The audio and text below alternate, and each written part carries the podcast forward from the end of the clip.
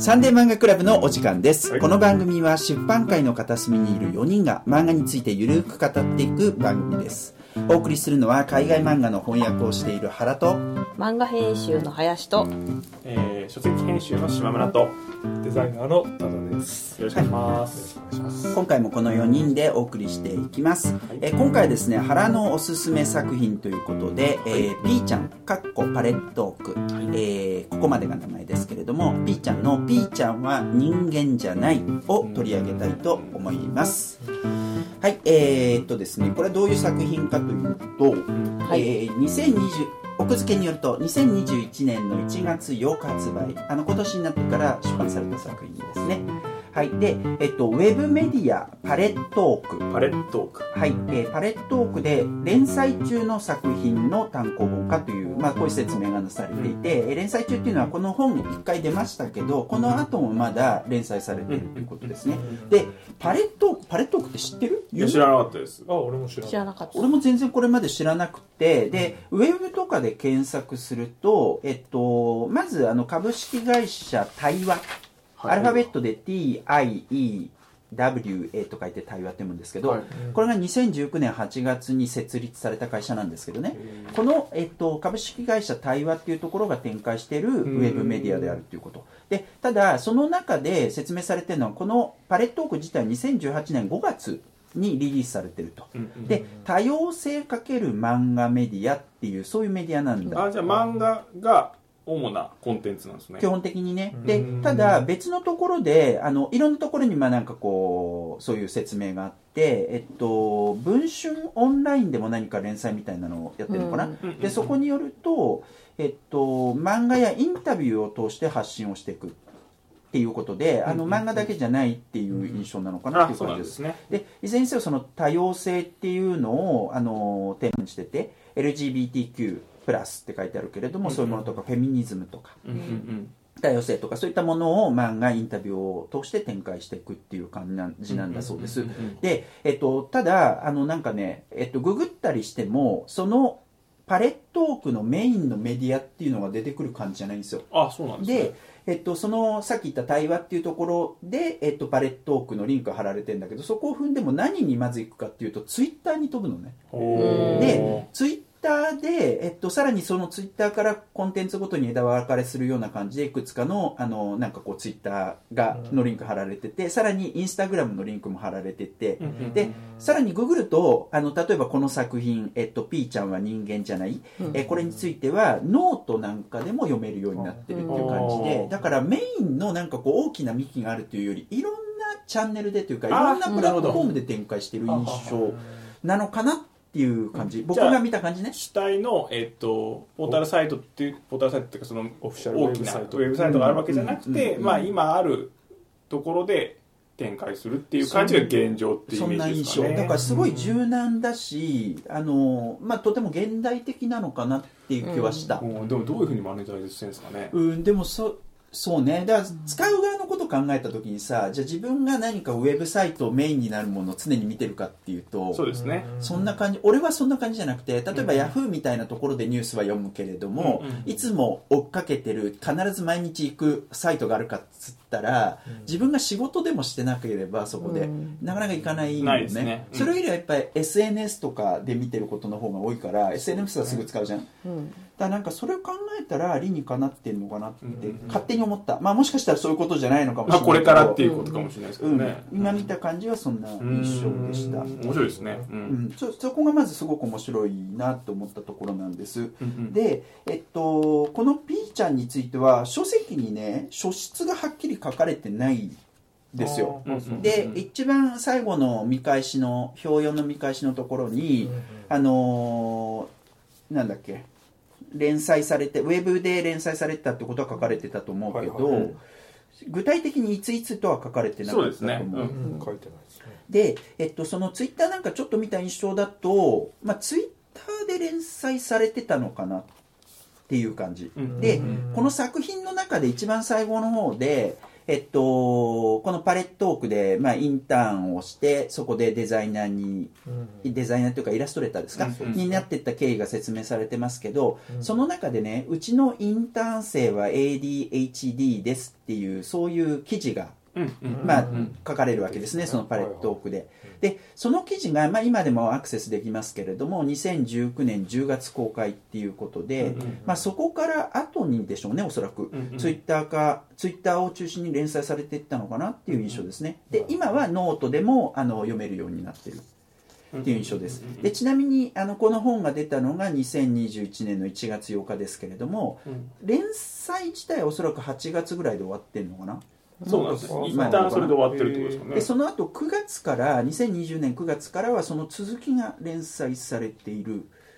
印象ですね。うん。ただいずれもはっきりよくわそうでかんないからさ。すね 印象としてはそうなのかななるほど。ちょっと書質がつかみにくいなるほどね。ですね。ううんということですね、はい。で、えっとまあ、今すでにいろんなことを説明しちゃいましたけれどもあのお話はどういう話かっていうと、えっと、今現在ウェブ今現在もそうなんだよね多分、うん。ウェブメディアパレットークでイラストレーターとして働いている ADHD、うんうん。ADHD っていうのは注意欠陥多動性障害とも言われますけれども、その ADHD の P ちゃん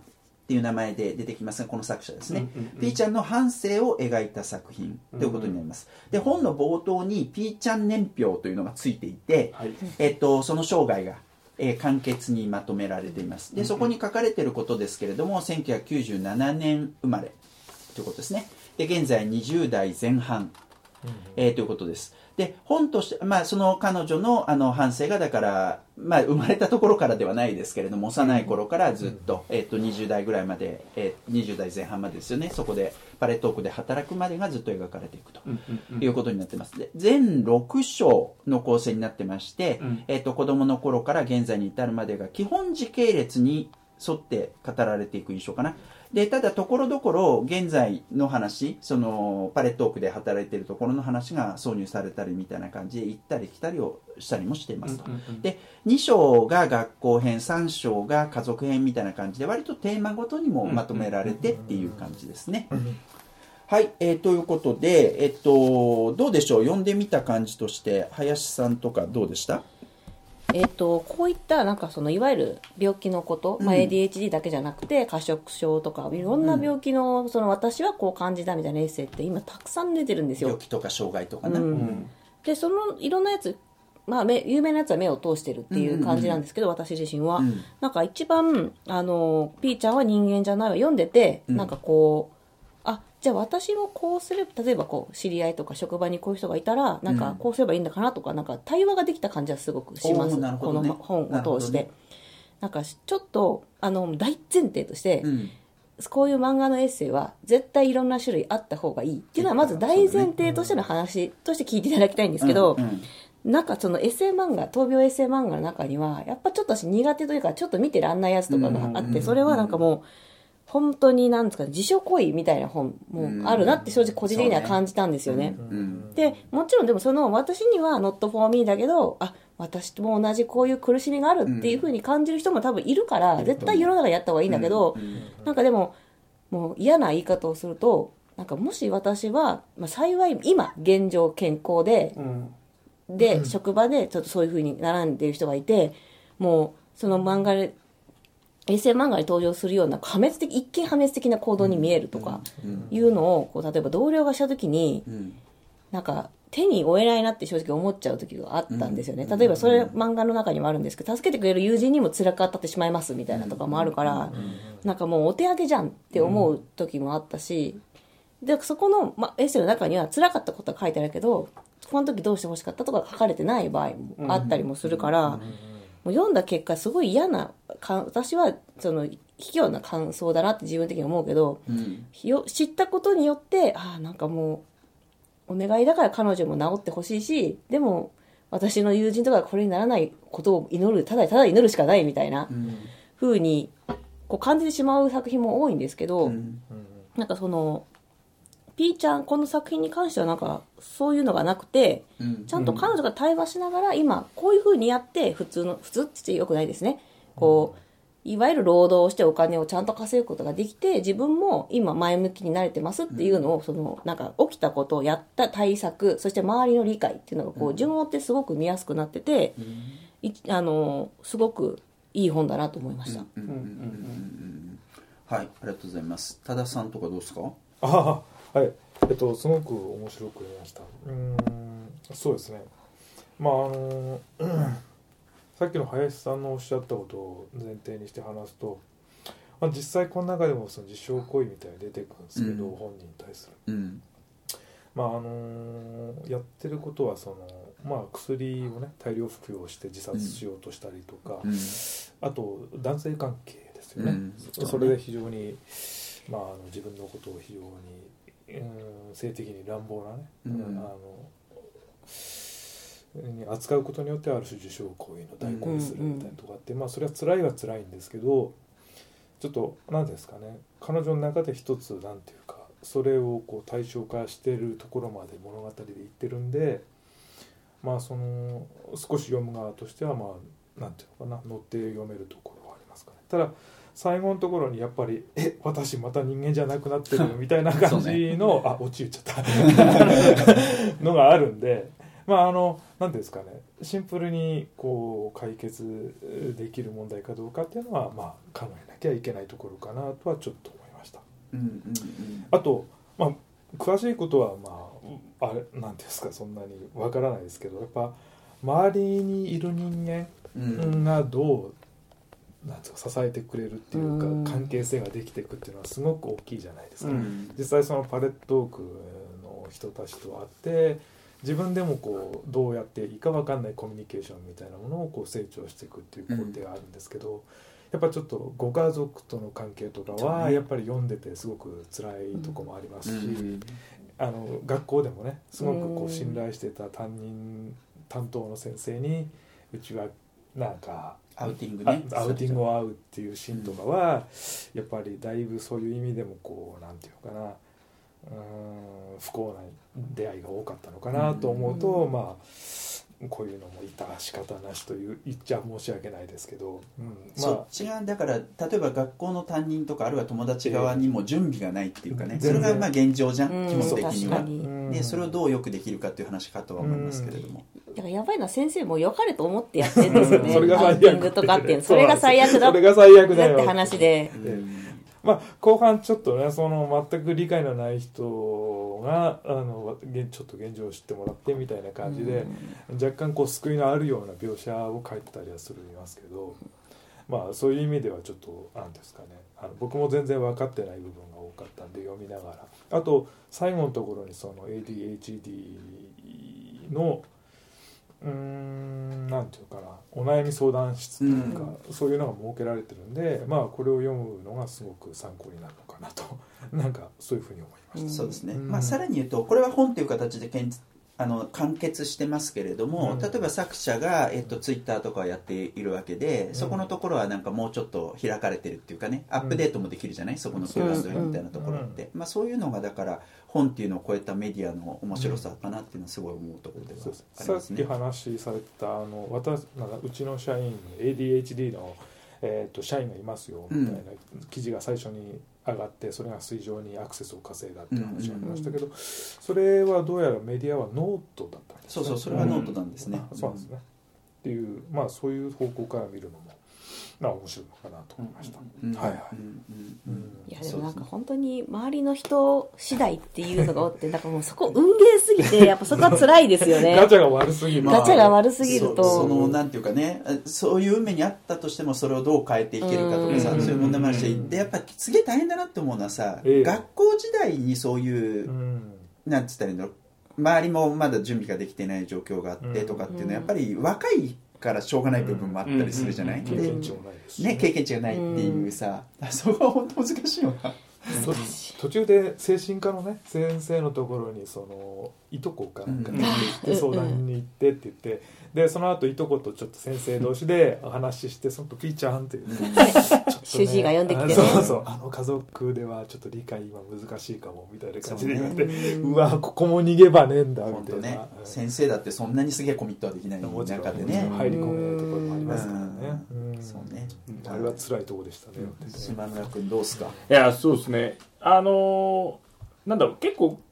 編集このバレットークの編集部でしたっけ、編集のが名義として入ってるじゃないですか、はいはい。でそのなんか、えっと、構成が結構大きいのかなっていう気がしますね。このなんていうの話としてはかなり混濁した話をすごくうまく、うん。あの小分けしてるっていうのも大きいしもともとこの方があの作品の中に出てくるんですけれどもあの何かこう図解図解っていうかなんかイラストレーションを使いながら話すことができるっていうふうにうんあの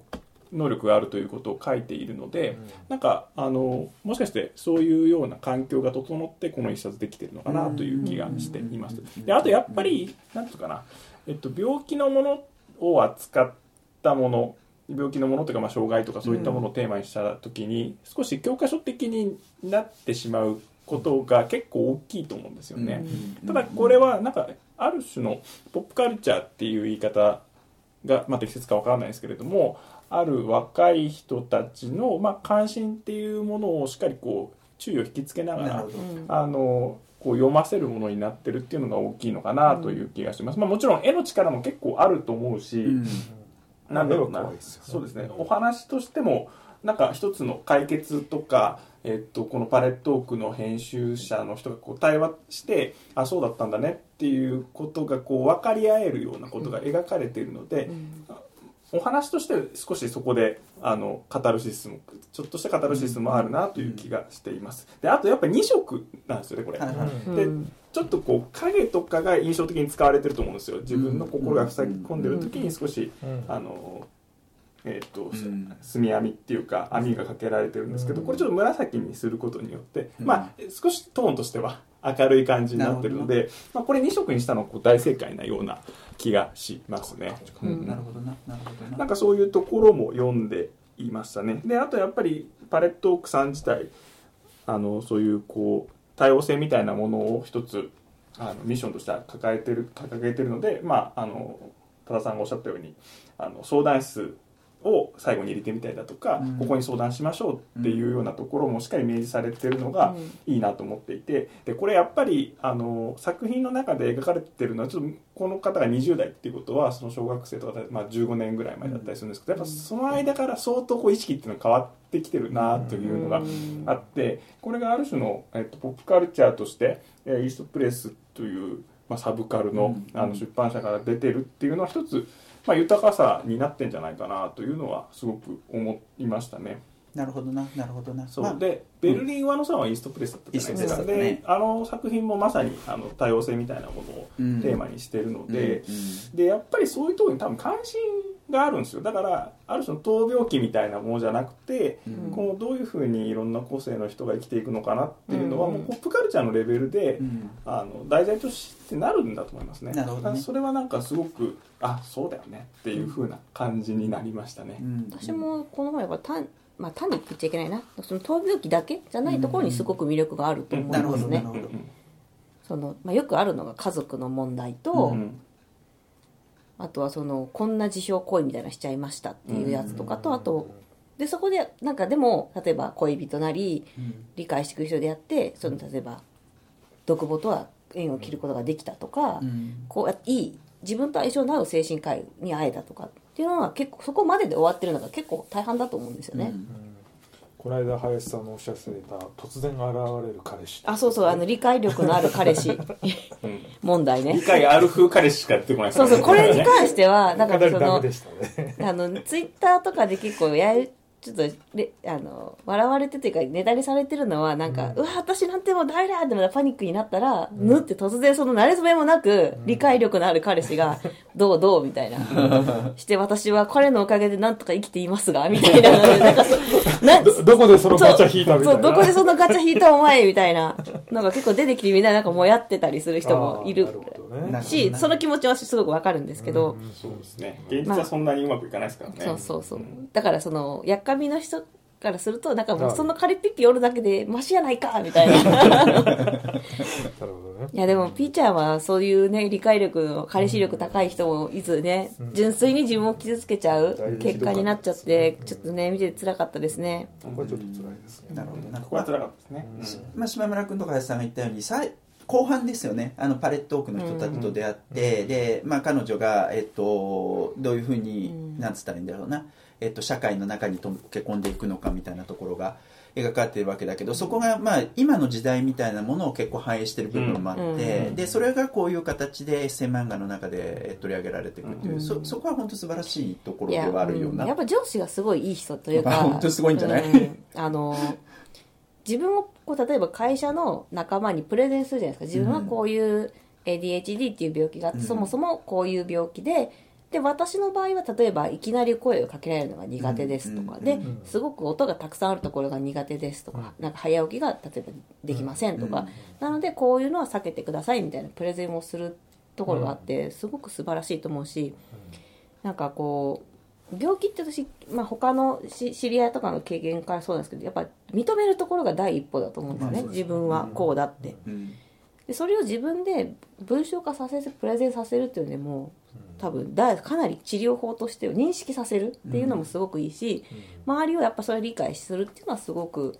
みんなこれをやった方がいいと思いましたね。雇用者の方もねかなり理解度がうん自分が高いっていう話をされててうまくパワーポイントでね、説明できてたっていう話そうですね。でパレットーク自体もそういう例えば朝起きれない人みたいなののはちょっと出社時間ずらしていいよってその社風自体も合ってたんだと思うんですけどね。そうですねそこでさなんか俺すげえいいなと思ったのがあの、まあ、プレゼンするじゃない、でプレゼンしてあそうだよね。あ大変だったんだっていうふうにみんながなった時にさ、でもそのあのなんていうかいわゆる欠陥と思われてるところも、あの実は個性なんだよねっていう言ったところでで、えっと、その P ちゃんがうん。個性って片付けられちゃうんだっていうところ、あそこがやっぱ素晴らしくてあの時の上司の対応とかも本当に素晴らしかったと思うね。でやっぱあれはこうすごくリアルなうん。なんかやり取りだなって思いましたね。うありそうだからここがねいきなりパラダイスじゃないよっていう、うん。そこも修正の必要があるよみたいな部分がちゃんと提示されてるのよ、で彼もその個性だよねって言った人も悪気はないと。いうかでもそれが逆に救いになる子もいると思うんですよ。うん。うんあこれって病気って思ったけどうん。個性なのかな？それで受け止められる人も絶対いるからその人によっては正解じゃないだけで彼も別決してなんか間違ってはいないと思うんですよ。うん。そうね。いや俺自身がやっぱさなんかこういう話があった時に、あのそういうふうに言ってしまいそうな気がする。そう。私も、うん。うん。うん。だからあそうかそこは必ずしもそれでいいわけでもないんだっていうのを提示してもらえたっていうのがすごいそう勉強になったそういうとこも含めてすごくこの漫画を通して私自身も対話できたな、うん対話させてもらったなってすごくうん。思ったし出会えてよかったしうんすっきりすごいしたしましたね。なるほどね。でもなんつうんですかね。で今の話ってまあいや僕もそうそれは全然そういうことなんですけどなんかこうお教えてもらったなとか、うん。えっと、気づかされたとか、まあ、勉強になったっていう話はすごい僕も今の話であるんですよ、でも多分、えっと、僕さっきポップカルチャーとしてっていう話をしたと思うんですけど、多分なんか言い得てないエンターテインメント性っていうか面白さってある気がしていて、でいろいろ考えたのはやっぱ誰かのえっと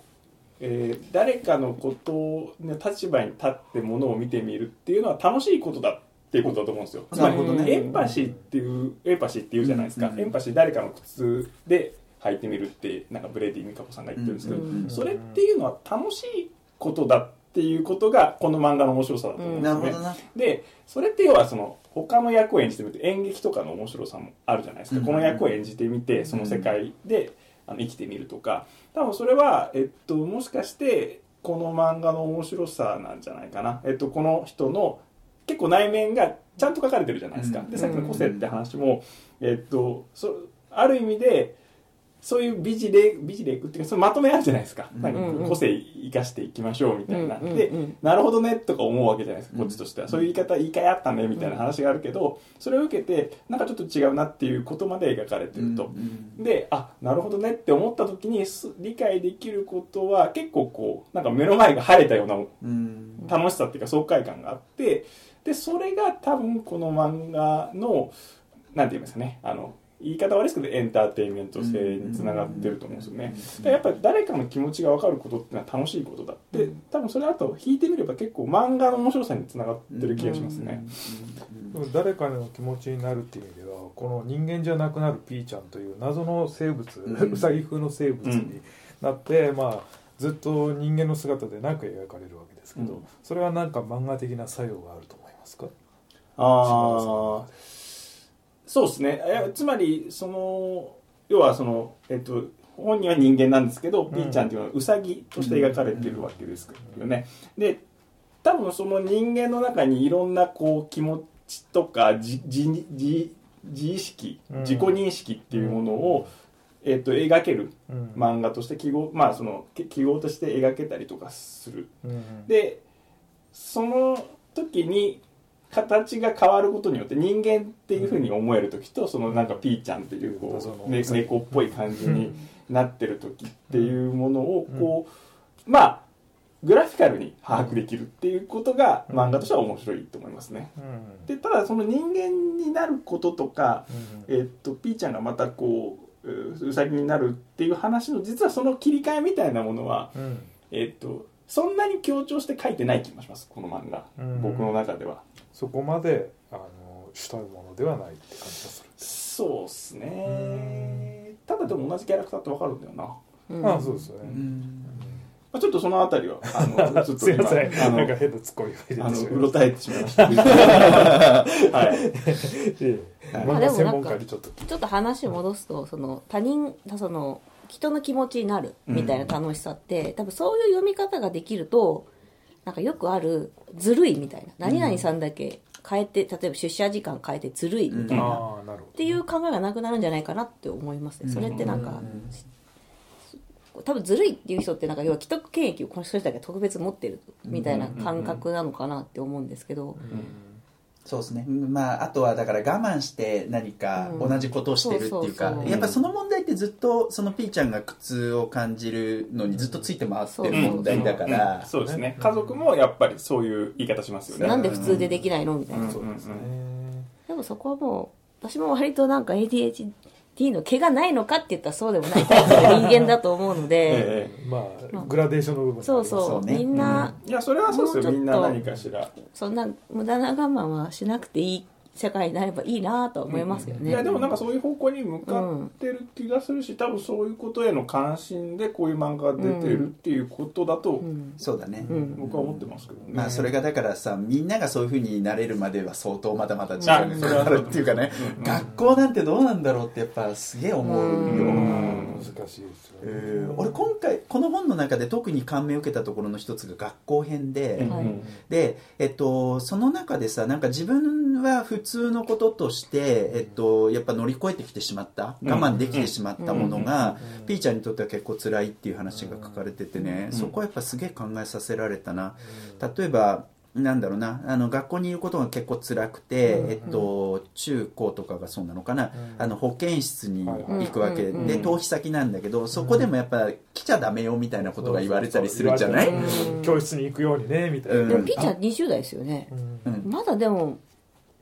そう結構保健室に行っちゃダメみたいな感じなんですね。今や割といいの？いなんか私の時私今年31とかなんですけど、うん。やっぱ保健室登校っていうのはまあ1人2人いた気がしますけど。ね保健室登校してそれで帰ってる子ってでもなんかそこでなんて言われてたかわかんないですよね。あでもね確かに今は慣れ期間でなるべくちょっと今日は一限だけでもが教室行ってみようかみたいな最終目標は戻るってとこだった。かな、まあそうだよね。だからそこのとこまあ構造上しょうがないと思うんだけど、うん。学校っていうところの、うん。でもまあそういうふうにできてる、うん。みんなに合わせるに作られてることとかそれからあとは、まあ、スクールカウンセラーがいてさ話聞いてくれるんだけど話聞いて終わりやすそうかわいそうおしまいええみたいな。なんか解決策ないの。哀れまれて終わったみたいな。そうそう喋り損じゃん。だから一応スクールカウンセラーを置くっていうのはもう常識になりつつあるけどそ,、こから先がつながってないってことなのかなと思いますね、うん、そういうこととか、まあ、さっきも話が出たアウティングのこととか、でその、まあ、いろんなことがあった上で大学時代にあの学校自体が自分に向いてないかったのかもっていうのを後から振り返る場面があって、そもそも大教室でさなんかざわざわしてよく講義も聞こえないとか、あるいは事務的なプリントハイプリントがあるんだけど。わからないとか、これさ俺今ねあのこの春から大学で教えるの2つあるんだけどでも大学側からさ資料送られてくんだよ、まさ俺でも全くよくわかんないから。え何これみたいな。大量に文字が書いてある。なんでこんなに分かりづらくしてんの？みたいわかるわなかる。ありますよね。すね。でそういう大学とか、まあ、大学だけじゃなく高校も中学もそういうふうに作られてしまってることがおかしいんじゃねえの？ってそうマジで本当なんだよね。ブルシットジョブとはこのことって思いながらやりますよね。わざわざ分かりづらくしてるだろそうこれみたいな資料いくらでもありますからね。そうなんだよね。だからやっぱ大そういう学校多くの人が集まる学校っていう場っていうのが本当に正しいのかどうかよくわからないっていうのはすげえ思うじゃん。そう思いますだからその話なんか僕も思っていて例えば教科書ってあるじゃないですか。うんで、まあ、文字がいっぱい書いてあると、うん。で、まあ、それ読めば分かんじゃんみたいな人と、まじでまるで入ってきてない人もいるわけじゃないですか、うんだけど、うんえっと、その教科書から問題出ますっていう基準だったら点数の差で分け出るわけじゃないですか、うんうん。だけどまた違う問い方をしたらまた違うこう能力が発揮できるっていうのはある。うん。だからかなり確率的なもの。だからでも確率的にしないと管理できないっていう問題との戦いでもある。ん。ですよねそれはだからやっぱかつて日本が辿ってきたあの過程の中で、うん。それそういう人材をねいっぱい生み出すことが意味があったから、うんうんうん。そうだっていうのはそれは理解できるんだけどさ、うんうんもうやっぱそういう感じじゃないし、ね。明らかに無駄だよなでも事務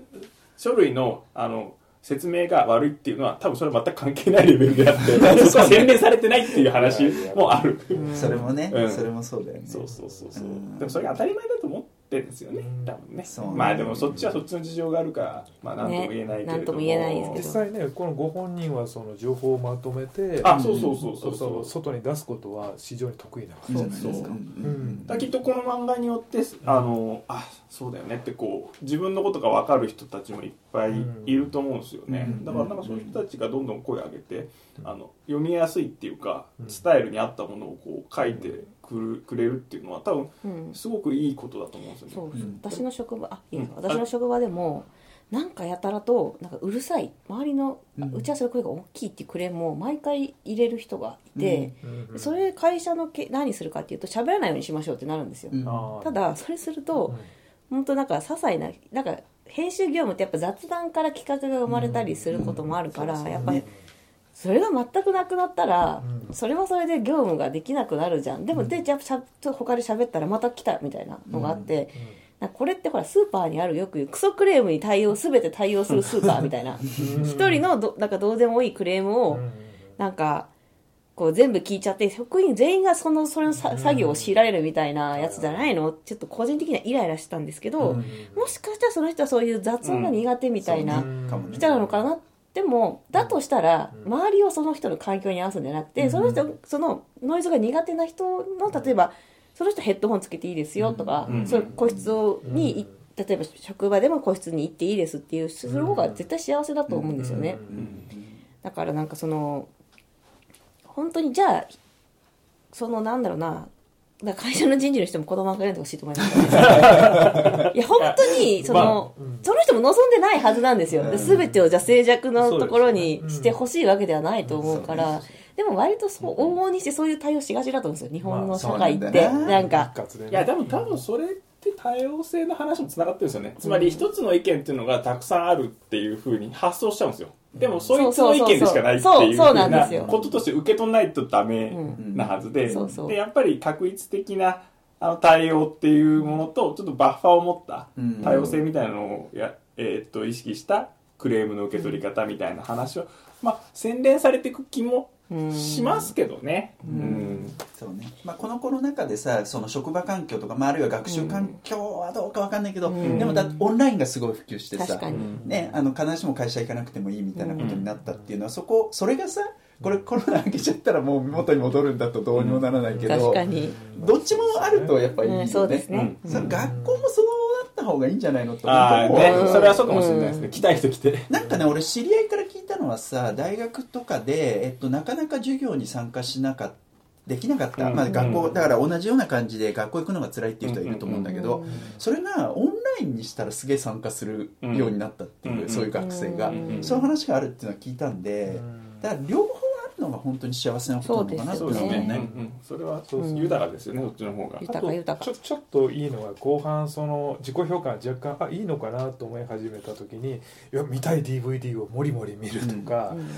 映画館行きたいけど行けねえ。あレイトショーだけマスクと簡単な服装でちゃちゃっと見に行く、うん大成功みたいなちょっと成功体験を重ねる部分とかあってて、まあ、読後感がちょっと気持ちが上がるから、そうね。まあ、あるのはいいですよね。自分でこうライフハックを見つけていそうそうくみたいな。ねやったぜ大成功。みたいなね、うんそうそう。そうそこ僕も好きでしたね。うん。確かに確かに、うん。自分なりのなんかやる気スイッチみたいな。そうそう。そう一歩前進感がね、ありますよね。そうね、ん。あそうですね。まあね結構すでに話したんであれですけど最後にちょっと俺がねやっぱ個人的にいいなと思ったところの一つに、最後にさその一番最後終わりにっていうところで執筆中にもう壁にぶつかることがありましたって言って、でフィードバックに傷ついてしまったりこのフィードバックって何のフィードバックっていうかっていうと読書からの読者からのフィードバックというよりは、編集からのフィードバックで、えでここのところマジで、え。なんかこうここのところをこう修正してもらえるとみたいなところにでそれはさなんかこういろんなレベルだと思う。なんかその次のコマで書かれてるのはかつてのことを思い出しちゃったりみたいな、うんこの作者ならではのそういう傷つきもあるかもしれないし、であとは、まあ、ここのところ修正してっていうことに気づくかもしれない。それは俺はさ翻訳者としてすげえ経験してるわけ。この手にお花直す意味あんのみたいな。それでもあなたが入ってくるとかさ。あーありますまあわかるわかる。やるやるやる。やるやるやるやるやる。でやっぱ自分にとって気持ちのいい文章ってさうん「が」とか「わ」とかなんかやっぱ違ったりするわけでうんそれがロ必ずしもロジカルではなかったりするから。うんだからそこは俺ちょっとねあやっぱそうだよなって勇気づけられた部分で。いや僕の顔見て言わない編集者がいるから。まあ一緒にこの画面は結構リアルですね。原稿チェックお願いします。リアルリアル。2個目前のところ風な表現の方が良いかと思いました3ページ目の何々が何々になってるのでそこだけ直してもらえれば。お仕事してるじゃんんって私思っちゃうちゃんと仕事してるじゃん。なんかこういうところでいろいろちょっとねフィードバックそうなんだよ。がふーみたいになったり。なるほどな。いや、僕は割と、な著者の方がこう、ええ。あれなんで、ええ。書いてもらうって感じなんで、えええ私でもあーそっか。私初めに結構初めて人ヒアリングします。ああどこら辺までぞあの気にするタイプですか？っていういうタイプで。一応提案なんで無視してもいいけど、うん。あの仕事だから言いますと。この方がいいであろうっていう傾向は言いますって、そこもやっぱ作家さんごとにちょっとそうかなりヒアリング始めしますね。なるほどな。とかその一応例えばメールだけじゃなくてその後電話してなんかこの赤字見てどう思いましたって聞くとかはうん。結構初めは丁寧にしますね。と特にねあのゲラーとかってやっぱさあの文字で書くからあの全部は書けないんだよね。そう。ここをこう変えるっていうことしか書けないからあとあとさ書き手絵描きとかの人に共通する傾向だと思うんですけど、うん。メール長々書いても読まないでしょ？あなたって思うんで。で箇条書きにしたら、受け取るときに冷たく感じるときもあるじゃないですか。何ページ目何々を修正してくださいみたいな。だから一応人によってはしたのにめ電話して、あの感想を言って いやこれはこういうなんですよみたいなのは言うときはありますそうね。まあその方がいいかもね、まあ電話嫌いだって言われちゃうとあれだけどね。もうじゃあもうもうそれはもうもう 後で文句言うなよって思いながらあのテレパシーしかないそうですね。そうそう 聞こえています聞こかえています今あなたの脳に直接語りかけできたらいいですけどね。だいぶ追い詰められてますよそうだったら。いやでも。まあ気持ちはわかります。そうそう。あと最後に1個いいですか？はい。なんかこのこの作品じゃなくてこのエッセイ漫画業界全体に言える話なんですけど、はい。やっぱ今エッセイブームなんですよはっきり言って。うねうんうんでまあ初めも言いましたけどあのいろんなのがあった方がいいと思うんですよね、うん。やっぱり。同じ ADHD でも私はこう、うん。B さんは、うん。いやこうこっちがしんどかったみたいな、うん。だから P ちゃんと全く反対の意見のさっきの個性って言ってもらって嬉しかったっていう人も絶対いるから、あった方がいいんだけど、ちょっと私危惧してるのはあのなんかエベレストに登ってたあの栗木信和さんって知ってます、知らないけど。ああのエベレストっていう本出てましたよね。その人は前な短く話すとエベレストを登頂するプロジェクトを何回もやったけどその度に失敗しちゃってて、その出資金とかその度に集めてるみたいな人がうん亡くなっちゃったんですよ、あの登山中にというか、でこのまとめたエッセイというかそのレポートというかフィノンフィクションの作品が出て要はまあ簡単に言うとそのおだおだてられてじゃないですけど応援にみんなこう登らさせられてたんじゃないかみたいな。なるほど。でなんかそういったのとその栗木さん現象がこうエッセイ漫画とかにもあるような気がしていて、うん。もっと傷見せろよみたいななんかこう ねそこでなんか例えば最終的にやっぱ書くことで癒しになる人もいると思うけど例えば1冊目売れました。でも2冊目何か出した時あにー。なんかより深いえぐ傷をえぐらないといけないとかそれそれやり続けるとやっぱ破滅その書いてる方が破滅しちゃうと思うし私本当にエッセイ漫画は人生の切り売りだと思ってるんですよ。だから本当に私覚悟がない人はやらない方がいいと思うんです。やらないリアリティ証言そうリアリティ証言証が起こるから、あのもちろんちょっと創作とかも入れたりするじゃないですか、お1をちょっと大げさに、大げさに言って10ぐらいに言うこともあるし、でもそれを全部その読んだ読者とかがこう受け取ってこう感想とか投げてきた時にやっぱ想像の漫画フィクションとは違ったダメージ受けちゃうと思うから、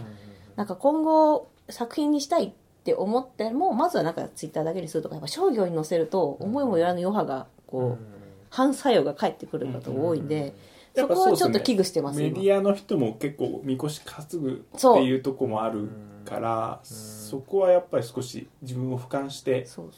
やる必要はあると思いますね。登りたくいやなんか登りたくはなかったんだろうけどなんかもうやめるって選択肢ができなくなっちゃうみたいなうん。感じになるのはちょっと心配してるジャンルって感じですね、なるほどね。まあね実際そのずっと絵を描くこと自体がねその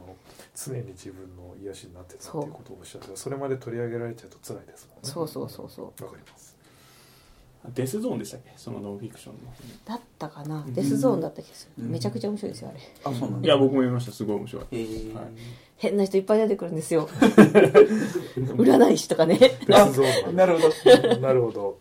いやでもなんか話ちょっとのその話しちゃうとあれですけどそデスゾーンののリリリアリティショーっていうかその、うん。なんて言いますか？そのインフルエンサーっていうんですかそうそうそうそう。の人がえっと初めてそういう人たちの生態っていうのを多分書いた本だと思います。あの今新しい現象なんですけど、うん。あのもうななくなってしまってるっていうこともあるんですけど、まああの新聞記者の人が、うん。新テレビマンだでしたっけ、テレビマンだったり新聞記者の人がそれを丁寧に追った本なので、うん。それ自体はすごくノンフィクションの手法でちゃんと書かれてるものなんですけど、うん。まあ、かなり新しい事象をしっかりまとまって書いてるのですごく新鮮でしたその本は、えー。はい、ノンフィクション賞取ったかな？確か。えー。はいなるほどね。はい。はい。えっ、と今日はその本の紹介をしたわけではなく。違うですピーピーちゃんはだいぶピーちゃんそれました。だいぶピーちゃんの本それましたピーちゃんの。本 はい。えっ、と、林さんがね、すごくいいこと言ってくれましたけど、あの、対話ができる本っていう、あの、まさにそういう本だと思います。えっ、と、改めまして今日はですね、えっ、と、ピーちゃん、かっこパレットーク、えー、ピーちゃんは人間じゃない、えーを取り上げました。はい。えっ、と、そして次回ですけれども、次回は誰が何を取り上げてくれるんでしたっけ？はい林の推薦作品です次回はタイトルはえっ、とほっかほかなにわリーマンです。なんだ。明るい明るいタイトルだ。作者誰だっけ作者はタソさんっていうのがツイッターネームで新藤タソさんという方のはい初めてのデビュー作になります、へはい、ーえーということで次回はその作品を、えーご紹介したいと思います。行くで。それ何？と突然大阪アピールが。ほな行くでみんな。うざいあ何？はさ ちょっとよくわかんないけどな。はい、えーということで以上原と林と島村屋でとただでお送りしました。また次回お会いいたしましょう。ほな。な じゃあまた